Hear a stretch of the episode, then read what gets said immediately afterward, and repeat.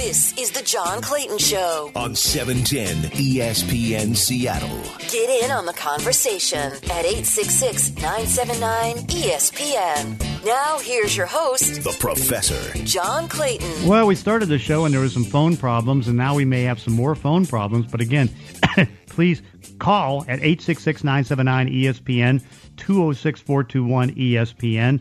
Uh, see if they can get the phone lines working again. We were able to get through the last hour or so and get some calls. And in the meantime, we'll also take text questions on the Mac and Jacks text line at 710 710. So give us a call, 866 979 ESPN, 206 421 ESPN. So from the text line, from the 425, Mr. Clayton, is the NBA business model broken?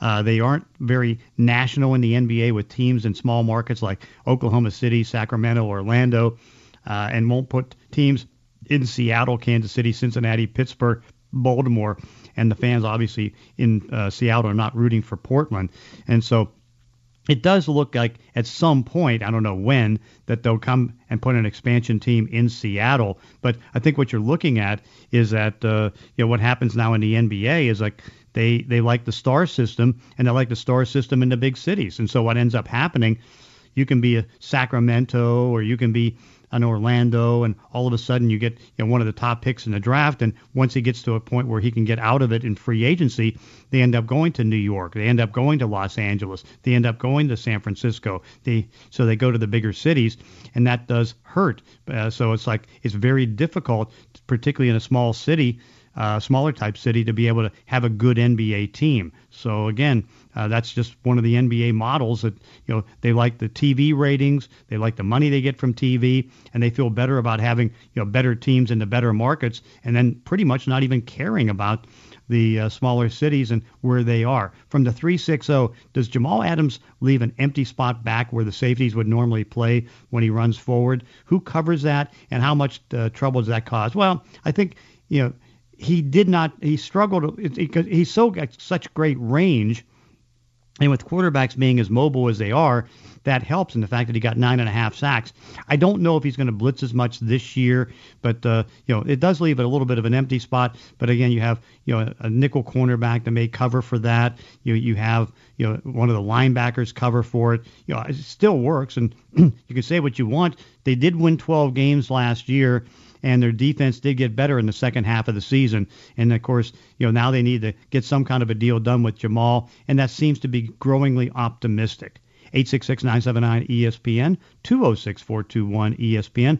From the 360 professor, will D'Wayne Eskridge be a full go at training camp? Yeah. There was just a little bit of a minor injury that held him out in some of the later practices in the OTAs and the minicamp, but he should be fine. You know, he's got quickness. He's not the biggest guy, but I think that uh, he has the best probably the best chance to be the third wide receiver on the team from the 253. Hey, John, uh, what's going on with Richard Sherman this offseason? It's like, uh, well, same thing with KJ Wright. It's been hard to have, you know, a guy in his 30s get a, get a job offer. And so he's waiting and waiting and waiting.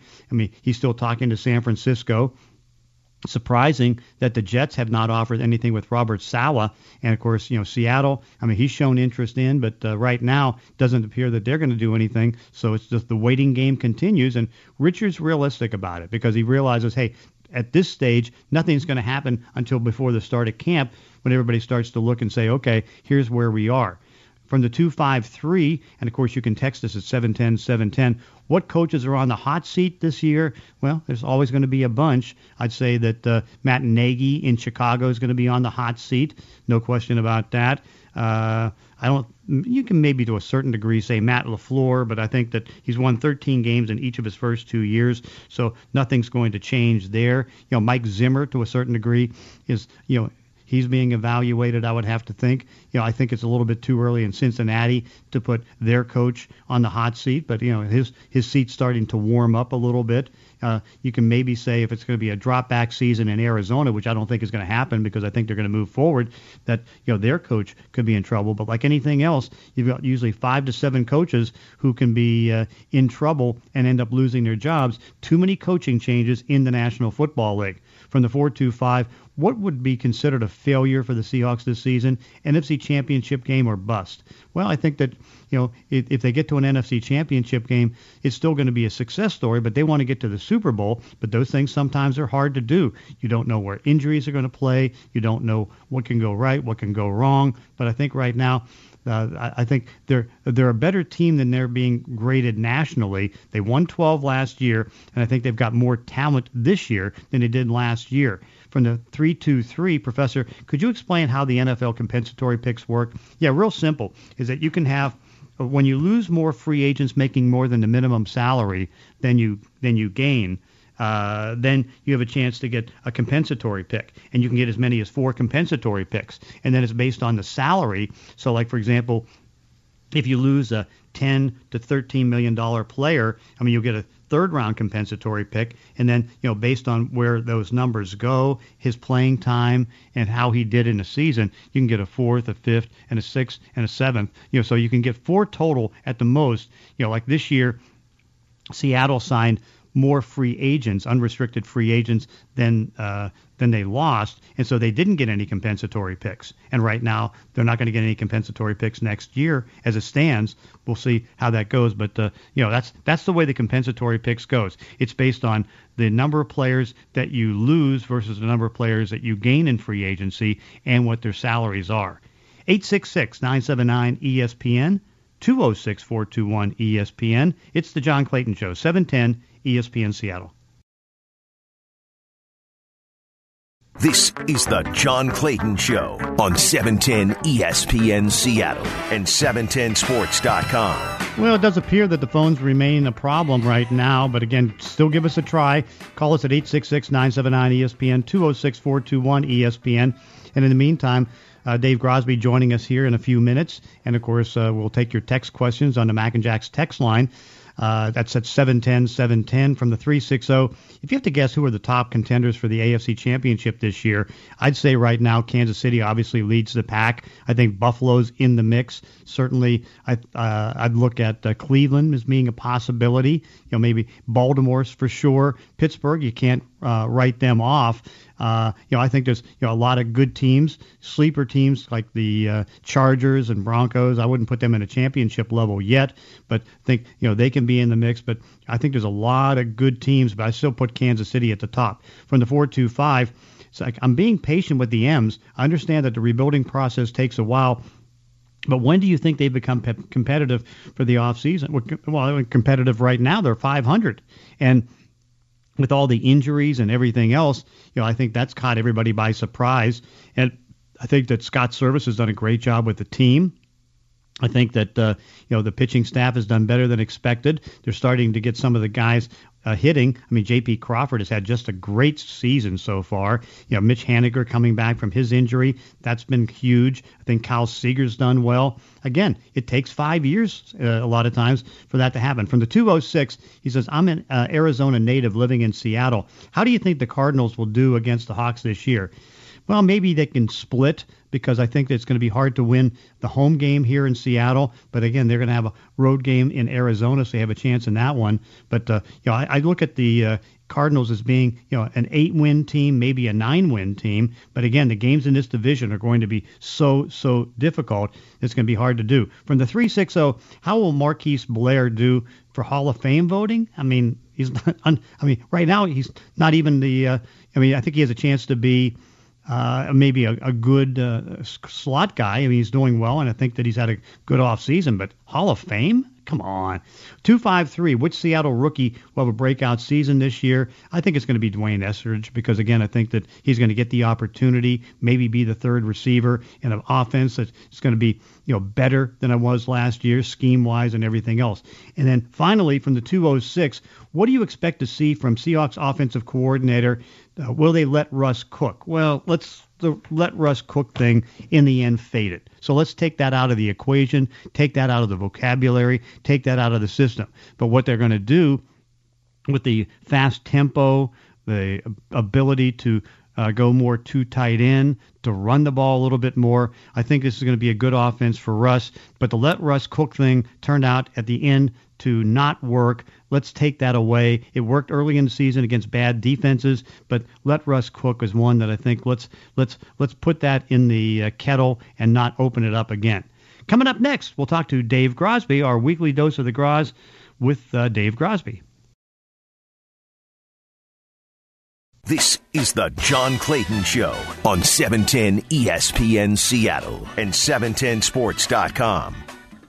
Well, it's time for our weekly dose of the Groz with Dave Grosby, and it's going to be a little bit of a longer segment because, again, Dave, this has been uh, probably the toughest Saturday show I've had in decades because it was three hour wow. call in, three hour call in show, and the phones weren't weren't, weren't working for a good portion of it. You know, that's an, a key part of the call-in show concept, John, is having phones working. Yeah, exactly. And so uh, I've learned got, that from my many, many years in the business. I know. It's like it's been it's been brutal. So it's like uh, we'll talk about a whole bunch of different things and do that. But yeah, it's been it's been tough because again, it's like you know we have we're lucky to have so many callers, but if they can't call in, we can't get their uh, can't get their voices on the air. Understood. Well, I'm here for you, buddy. So uh, not to worry. Okay. We'll have a nice conversation for as long as you want. Okay. Well, this sounds good. Let's start off with the Mariners because they get a 5-1 victory over Toronto. It's been a good homestand. They've won five out of six games so far uh, since the weekend. They uh, you know got good pitching from Yusei Kikuchi, uh, and now, believe it or not, I mean, with all the injuries, they're at 500. Yeah, it's been a it's been a very good stretch. They've been over, overcome a lot, you know, and I think uh, I think it's great to see. I think the thing you got to remember about uh, about the long haul in baseball, though, is uh, this is you got to continue with this. I mean, you yeah. just got to continue with it. it it's um, it, it's still uh, what what are they? Not quite halfway point of the season yet. You know, there's still 90, 90 or so games to play to, to keep trying to overcome injuries and, and things like that. It gets tougher as the year goes on and you do need a break at some point in time, and, and they haven't gotten one. Justin Dunn getting hurt the other day going back to a five man rotation until the All Star break. But you've had some guys step in and step up, and, and you know it's been interesting. And just looking at the the way the season has evolved, and, and the guys you you know, uh, start of the year, John, we're probably looking at, at three main things uh, when you're talking about this club. I'd say everyone's kind of excited to see Kyle Lewis's second year after being named Rookie of the Year. I think that James Paxton, in addition to the rotation, was something that was exciting as well. You're seeing if he can help give you a little bit of stability there, if you can. And then, of course, uh, because of the unfortunate uh, preseason stuff, uh, you're very eager to see Kelenic's debut. Well, you know, in the, in the case of Paxton, it was a bust. He got hurt after 24 pitches. In the case of Kelenic, uh, jury's still out. Obviously, not very good mm-hmm. uh, to, to begin with, you know, at all. And uh, Kyle Lewis has has, uh, has gotten hurt again. So, you know, these were three of the things you were counting on in order to have, you know, what amounts to a decent year. This is without, you know, necessarily trying to contend or anything like that this year. And you had three key elements wash out for you, and you've been able to you've been able to overcome all of that uh, and, and, play about 500 baseball, which is which is very impressive. But uh, is as baseball does, uh, it, it, it, holds you up for the long haul. You've got to do it week in and week out, and we'll see if they can do it because the injuries just keep on coming. Oh, no doubt about it. And of course, yesterday. Uh, Kyle Lewis went on the 60-day uh, injury list, so it does kind of feel like he's not going to be there the rest of the season with that knee injury. And the bad part is, you know, he missed you know his first year uh, in the minors because of the knee injury, and so that, that's got to be a little scary because you you wonder how long it's going to take for him to bounce back. Well, no question about it. I mean, this is a guy you're considering as, as, as not to mention he's playing center field. Yeah. So I mean, you know, you're considering him for for being your, your key defensive outfielders as well as a big bat, and and you're exactly right. The concern about being injured, you know, in in uh, again for for significant stretch is is something that that's very concerning. So uh, you know that that's of all the things that have gone wrong. I mean, to me, that's the one that that um, looms the largest because he was certainly a part of what you were planning on doing. Now, one of the other things that has happened, uh, an offshoot of it, is you've seen some guys that maybe you weren't necessarily expecting. Uh, really up their games. Now, J.P. Crawford was really good last year. I mean, he was a Gold yep. Glove winner and was deservedly so, but he has taken his game to another level this year. I mean, he just looks terrific out there. He made a, you know, the, the, the classic, you know, routine play uh, make make a hard play look like a routine play in like the second inning of, of the game last night. Mm-hmm. Just just tremendous range, tremendous throw. Uh, you know, he's got the Gold Glove line locked up again. I think the way he's going, and he's hitting the ball extremely well. So you've seen a nice, uh, nice boost from him. I mean, you say Kikuchi, Kikuchi was was a big part of, of I think what what they wanted to see from him. What was was was a big part of what they were going to do this year, an improvement. Um, and he was he was excellent last night. I mean, he has been he has been very good his last five or six starts. He is looking like a like an eight figure pitcher and, and, a guy who figures into your rotation. And you know, Marco Gonzalez got hurt, but has come back and has and has looked the way he's supposed to look. So you've had you've had some some positives mixed with the negatives, and that's how you've been able to maintain it about 500. But you know, again, I caution everyone: it's got a it's got a there's a long way to go and uh, it's going to be tough to keep it up. But uh, so far, you've got to be very impressed with where they stand. Yeah, and of course, that's the thing. I know that Mariner fans are certainly uh, frustrated in the standpoint it's been two decades since they've had a winning team, and uh, you know that's that's obviously tough to be able to go. But it's like, hey, uh, I don't know if you agree with me on this, but if you're going to do what they did, is do a reset and re uh, you know reboot the team and try to you know go through the minors and do it that way, it takes five years. Well, you know, and they had a year taken away. Yeah. Yeah. I mean, this is the other thing. They had last year taken away because of COVID, just completely taken away. I mean, and absolutely, there are lots of things you can anticipate in this world, and, and you can come up with as many as you want to, and could not have anticipated, oh, by the way, uh, in the in the most important year of your rebuild, when your guys are making the jump from from single A ball to double A and triple A ball and getting ready to go into the majors, you're going to have that year wiped out. Mm-hmm. And I can't tell you why, but you're not going to be able to play. So, you know, it, it, sounds like an excuse, but for the Mariners, it was it was a key year of development for a team that's trying to develop. I mean, they, their original plan was, as we know, to this year look at, at being competitive and and uh, you know being a contender, and, and they had to pull it back for a year. Uh, which they've done, and you know it just it, it just brushes over the fact that you don't really know what impact the loss of an entire year of organized baseball has on young baseball prospects, John. You know why? Because it's never happened before. There's nothing to base it on. So it's uh, it's it's it was really difficult for everyone. Certainly, extremely difficult for the Mariners, uh, who, are, who are trying to build up from within. So, you know, it just kind of goes with what we've talked about about them before. I mean, to, to to miss the playoffs for 20 years in a row, you've got to have a lot of things going wrong, and that includes bad luck and bad timing. And the Mariners have had that too. Yeah, and of course that's the thing when you're talking about developing through the minors, and then all of a sudden you have uh, last year, and there was no minor league games because of the COVID. So uh, Jarred Kelenic and Julio Rodriguez and guys like that, you know, they, they can go to uh, you know Peoria and you know go hit the ball, but it's not like getting a competitive advantage in being able getting games and see if you can develop. And so it pushed everything back a year. Uh, maybe more. Yeah. I mean, nobody really knows the impact of, of, of losing an entire year of development nobody really knows what, what, what that impact is. I mean, we're all flying blind here. So, you know, you, you hope it's just a year. You hope it's simply a reset, but, but you don't know because it hasn't happened before. So, uh, I think they, it's been impressive what they've been able to overcome. I think you know the remembering too that that uh, at the start of this year it wasn't this wasn't anticipated to be a, a season you were going to be uh, you're going to be contending anyway. And I think the fact that they've been able to hang around 500 has been very impressive. And if they can continue to do that, John, I will be very impressed if they can do it for the rest of the year. Yeah, but that's the thing that you like about uh, what this team's been able to do because you can see some of the young players are are showing some good things. I mean, certainly, I think the big surprise right now is Jake Bauers. I mean, he comes over after being designated for assignment by the Cleveland Indians, drives up to Detroit from Cleveland, and then you know drives back because the next series was going to be in Cleveland. He's batting like what 343, and he's hitting the ball well and doing well at first base. Yeah, they, they've they've managed to unearth a few diamonds in the rough for sure. Although you know, look, you want that to be Evan White. Let's be honest yeah, here. Yeah.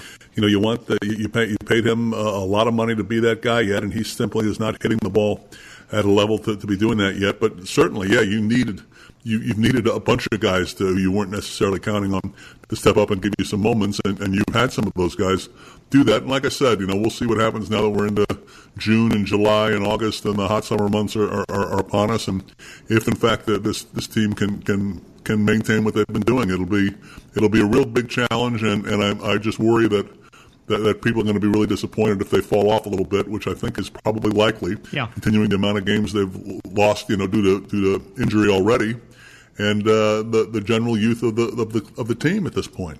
Yeah, and that's the thing. It's like I know because uh, we we get callers on that when the phone lines are working. You know, frustrated ridiculously about Scott Servais.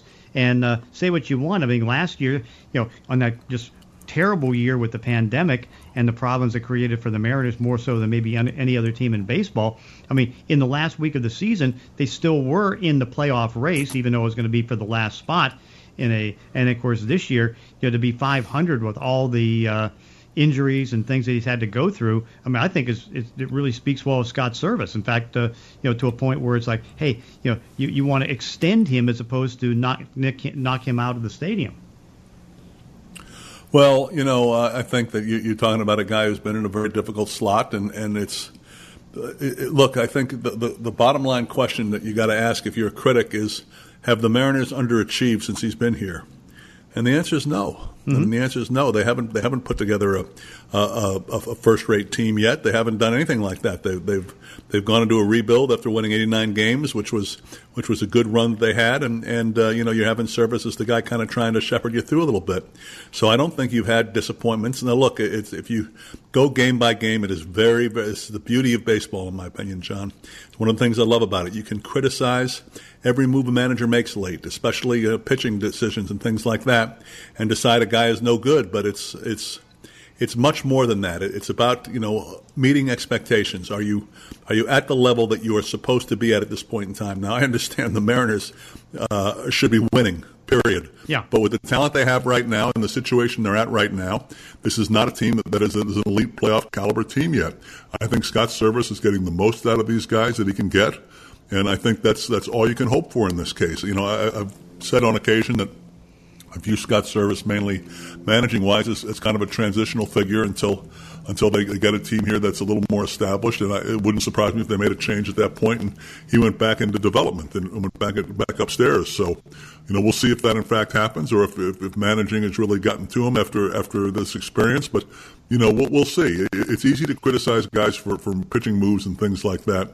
But for me, it's kind of looking at where should the team be considering the circumstances. And if we laid it out as we kind of did with all the guys that have been hurt this year, with all the other things that happened, and if I had told you they'd be at 500, I think you'd say, well, he must be doing a good job. Yeah, no doubt. I think as one of the callers brought up, it was like a, he's got a 492 uh, winning percentage. And I think considering, you know, the fact that they are in the midst of a rebuild, uh, and they did have you know the 80 plus win season uh, that's still, I think, very good because again, it just takes time when you're doing a rebuild like this, a reset. Problem with the Mariners, that's probably top three or top four all time yeah, for them. That's true. yeah, that's sad to say. Mm-hmm. Well, on the football side of it, uh, you know, the yeah. la- the last uh, mini camp is done, the off-season program is done, and uh, you know, Pete Carroll on Thursday was very, very positive I mean, the two main things that he brought up, along with some other little things, is that he loves the fact that Shane Waldron, the uh, uh, the defense, the offensive coordinator, is teaching well. The players are taking to it with the new offense, and he also brings up how well Darrell Taylor is doing at strong side linebacker and defensive end. Well, you know, Pete always is positive, so yeah. I mean, it's hard for me to, to, to necessarily say, well, wow, that's exciting news because I didn't think that was going to be the case. He'd be saying that if that wasn't the case. I do think that the second part of what you said is ominous for, for KJ Wright, and yeah, it, it uh, it's going to be. Yeah, I mean, it doesn't look like there's going to be a spot for him, and you know, you you wonder about. Um, I know I do about all the plays that you had made with his intelligence last year and the year before. You know, being such a smart football player and knowing stuff about positioning and things like that. This X factor stuff that has nothing to do with physical ability, but has to do with mentally seeing and understanding the game a little bit. Um, you know, we'll, we'll, see how that plays out. But, you know, again, the, the, Seahawks normally make the right decisions. I mean, this is why they win all the time, because they normally are doing things right. So uh, I didn't expect anything but, but um, plaudits and everyone's happy and uh, everything's terrific coming out of minicamp. I don't think there'd be any reason to expect anything otherwise when you got Pete Carroll, who's running a, a very positive regime. Now, you know, I don't think any this makes any difference. You know, when the year starts, there's still going to be a tremendous amount of pressure on Russell Wilson, a tremendous amount of pressure on this football team, which is at a point where, where as we, we, we all know, just winning, just getting to the playoffs is not enough. They've got to have success in the playoffs, and um, you know that's that's when the judgments will be made. So uh, you know, the best thing about it, no one, no one got seriously hurt or anything like that, of course, and and uh, you know, we'll take it from there, and, and we'll see if, in fact, this offense does uh, does do some things for them. Yeah, because I, I, I, you can see that uh, where Pete and Russell like things is that it's a faster tempo. There's going to be more running. I thought it was funny when uh, Pete was asked about the running part of it, and he says, "I always get criticized for saying more running, but again, it's like uh, we want balance." And this offense, you know, you saw in San Francisco, you see it with the Rams, and that's the offense that comes here. There's a there's a good balance to the offense. I think what was it the uh, the Rams were like uh, seventh or ninth in the league as far as rushing attempts, and uh, you wouldn't think that to be happening from a team, and it would have you know Sean McVay who likes to pass the ball, but also part of this offense is to keep teams guessing and take what's given to you. Yeah, I mean, I'm curious to see how it works out, John, because I know one thing. Uh, I love the offense the first half of last year. I thought it was fantastic, yeah, it was. and I, I, thought it was sensational. And, and you know, I understand that it went away, and I don't know if that, if that was because guys were figured out or or whatnot. But um, you know, it's not like you got a guy coming in here to in a, a reclamation project. They certainly weren't as good the second half of the season, but they were awfully good the first half of the season. So, you know, it, like like anything, especially when you're an elite team, it comes down to execution and things like that. And and um, you know, they've made plenty of changes at offensive coordinator in the past, and this is always what you hear about how exciting it is. I remember when it was, boy, Schotty really understands this, and he's going to be just terrific. So, I tend not to read too much into just all these plaudits for for different offensive coordinators coming in because it's the same old song, and uh, you know they, the proof is in the pudding. And for the most part, you know the guys they've brought in have done a good job, and that's mm-hmm. that's been shown up in their record, has been shown up with their success. Yeah, and of course, one update that he uh, gave the other day is that Aldon Smith still kind of getting a little bit more in shape. But I think, as uh, Danny O'Neil was saying too, it's like I think part of it is they don't want to put him on the field yet until he gets his uh, legal problems uh, figured out because he's got the case coming up on July 14th. Yeah, I'll tell you, you know, you the thing that jumped out at me, John, that, that I was really impressed by this week, it's just an NFL thing, was looking at how the NFL is handling uh, players getting vaccinated or not getting vaccinated. Yeah. I think I want to I want to salute the NFL for having by far the best policy when it comes to that that I've seen so far. I mean, they, you know, they're saying, okay, you don't have to get uh, vaccinated, but if you don't, here's what you can't do. Mm-hmm. You can't have lunch with guys. You can't do this. You can't do that. I mean, they've really, they've really, they've really said, look, you know, you got your choice, but with your choice comes ramifications. With your choice comes consequences. You want to go back to the way things were? Get vaccinated. If you don't, you won't. Period. End of story. So I salute the NFL for taking that stand. Yeah, because I mean, there's so many restrictions right now. It's like uh, you're you're still on the team, but you're not with the team. Like for example, if you uh, uh, like you mentioned, it's like you can't dine in the dining room with uh, vaccinated players if you don't have vaccination. You uh, you know have the uh, you, you can't fly on the team charter.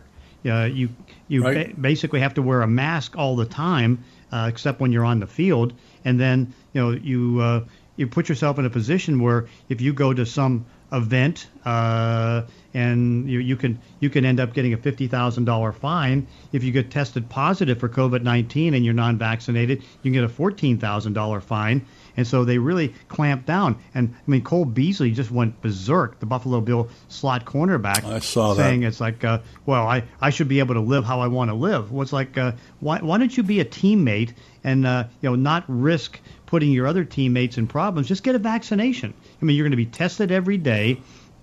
You you put yourself in a bad spot uh, with your own teammates. It's like just get get the shot and get it over with. Yeah, live how you want to live, and the NFL will do what they want to do. I mean, it's not a one-way street for crying out loud. So, mm-hmm. you know, it, it's it's. Uh, I think it's really uh, it really shows uh, shows the NFL in a, in a, very positive light because, like like we've been saying, it's you know they're not telling them they have to, but they're telling them there are ramifications if you choose not to. And any league, any business has a right to run their business the way they see fit. So uh, I have no, absolutely no compassion for or no no relation to uh, statements by the one like Cole Beasley. I think it's crazy. Yeah. Uh, to, to, to, to, take that point, and you know he can still be a part of the team, but um, you'll be a part of the team the way the NFL decides you're a part of the team. Mm-hmm. And the other one, I thought, like even Sam Darnold and some other players saying, "Well, I need more information before I get vaccinated." What more information do you need? It's like if you don't get vaccinated, uh, you know, you, you may be able to not have any a, a, asymptomatic positive test, but it's like you leave yourself in a position where, okay, if you're around anybody that has COVID-19, I mean, you may have to miss five days because of you know the contact rule, and then of course if you do test positive, I mean, you get to 10 games and probably a fine and all those different things. It's like, what are you thinking? I mean, what what more do you need to know? Well, the problem with guys like Sam Darnold is they want to be told what to think. Mm-hmm. How about read a book, Sam? Yeah. How about read what you go out there and, and find out the information for yourself? What are you waiting around to be told for?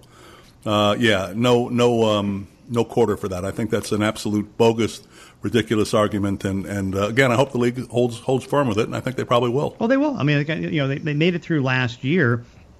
And say what you want, there was only 262 positive tests. Now, again, there was a lot of guys that had contact and you know was wasn't able to do anything for five to ten days in some cases. But uh, you know, 262 for you know over what uh, 2,000 players in the league was pretty good. It was less than the one percent. No, NFL has done uh, they've done a first-rate job on this from the beginning. First-rate job on it from the beginning. Now they had the advantage of of you know having a chance to kind of watch it unfold mm-hmm. and, and, get a plan in place, which uh, other sports certainly didn't have that chance. They were kind of going on the fly and had to had to try and make something happen. The NFL had the had the time to sit back and wait and, and come up with a plan. And and I can uh, you know kudos to them for following through on it. And they did a they did a nice job last year. And again, I thought it was really instructive to watch. Um, you know, um, the, the preseason show on, on the LA teams and see mm-hmm. how they, they were handling those protocols. It was really interesting to see how seriously the NFL did take it and how much they used their tremendous resources to try and protect their players. And of course, I mean, the great part about it is that the Players Association, I think, did a good job too, because you know they kept adjusting to what the NFL suggestions are and made made different offers and things like that, and you know were able to get through it. And you know they didn't lose a game. You know they were able to have the entire season. Sure, there was some adjustments, some games moved and such such like that, but in the end, it all worked out. It did and, and I would expect the same to be the case this year. I mean, it's still, still dealing with it in the other sports. I mm-hmm. mean, in, in, the basketball playoffs and the, in the, hockey playoffs, for crying out loud. That that great game last night between uh, Montreal and and um, and Las Vegas. Montreal's coach was out because he had uh, he failed the COVID protocol. So, you know, you're still seeing it in, in, in, basketball and in hockey as their seasons are winding down, and, and seeing much much less of it in uh, the National Football League. So, what's on the Groz schedule this weekend? Oh, this is the best time of the year, John. Man, you got you got playoffs going on uh, in in basketball and, and, and certainly in hockey. Uh, the U.S. Open is this week. You've got a tremendous story. You know, this is the year of the old man, right? Mm-hmm, mm-hmm. Tom Brady kind of started it by winning the Super Bowl. Helio Castroneves, uh, in his late 40s, I believe, won won the Indy 500, and and you got this guy, this 48 year old guy named Richard Bland, who's leading the U.S. Open. Uh, golf tournament down in San Diego. He, he won for the first time uh, in uh, in his career a month ago after it is like his 480th start. So uh, you've got the U.S. Open going on, one of, golf's majors. So it's a it's a great weekend for that. The Mariners uh, playing good baseball against a good team at home, and and it's going to be 80 degrees on Father's Day. So uh, it, it feels like a perfect weekend all the way around. Well, it's perfect to be able to get our weekly dose of the Groz with Dave Grosby extended because of all our phone line issues and all those different things. David, I hope you enjoy the Open and enjoy the weekend. Enjoy the Mariners. Talk to you next week, John. Okay, that'll be good. And of course, uh, you know, we'll start to wrap this thing up here. And of course, uh, Seattle Sports Saturday is coming up next. That'll be at, at, the top of the hour. And so again, it's like uh, it's been kind of a crazy, crazy show. One of the craziest Saturdays Matt and I have been together with trying to get through it. But we'll come back and we'll try to wrap things up and get you over to Sports Saturday. It's the John Clayton Show, 710 ESPN Seattle. This is the John Clayton Show on 710 ESPN Seattle and 710sports.com. Well, each week at this time, we always thank Matt Nelson for producing the show. We thank Mel- Matt Nelson for running the show, but even more so today because this was probably the toughest show that we've done a three hour call in show and the phones weren't working for a good portion of it but again matt a fantastic job of getting us through these three hours and having the best show we could possibly get uh, but it was a tough one. So coming up next we have seattle sports saturday. And of course uh, good to have them back on. And of course hopefully next week we get the phones working. So it's like uh, thank you everybody. It's the john clayton show 710 espn seattle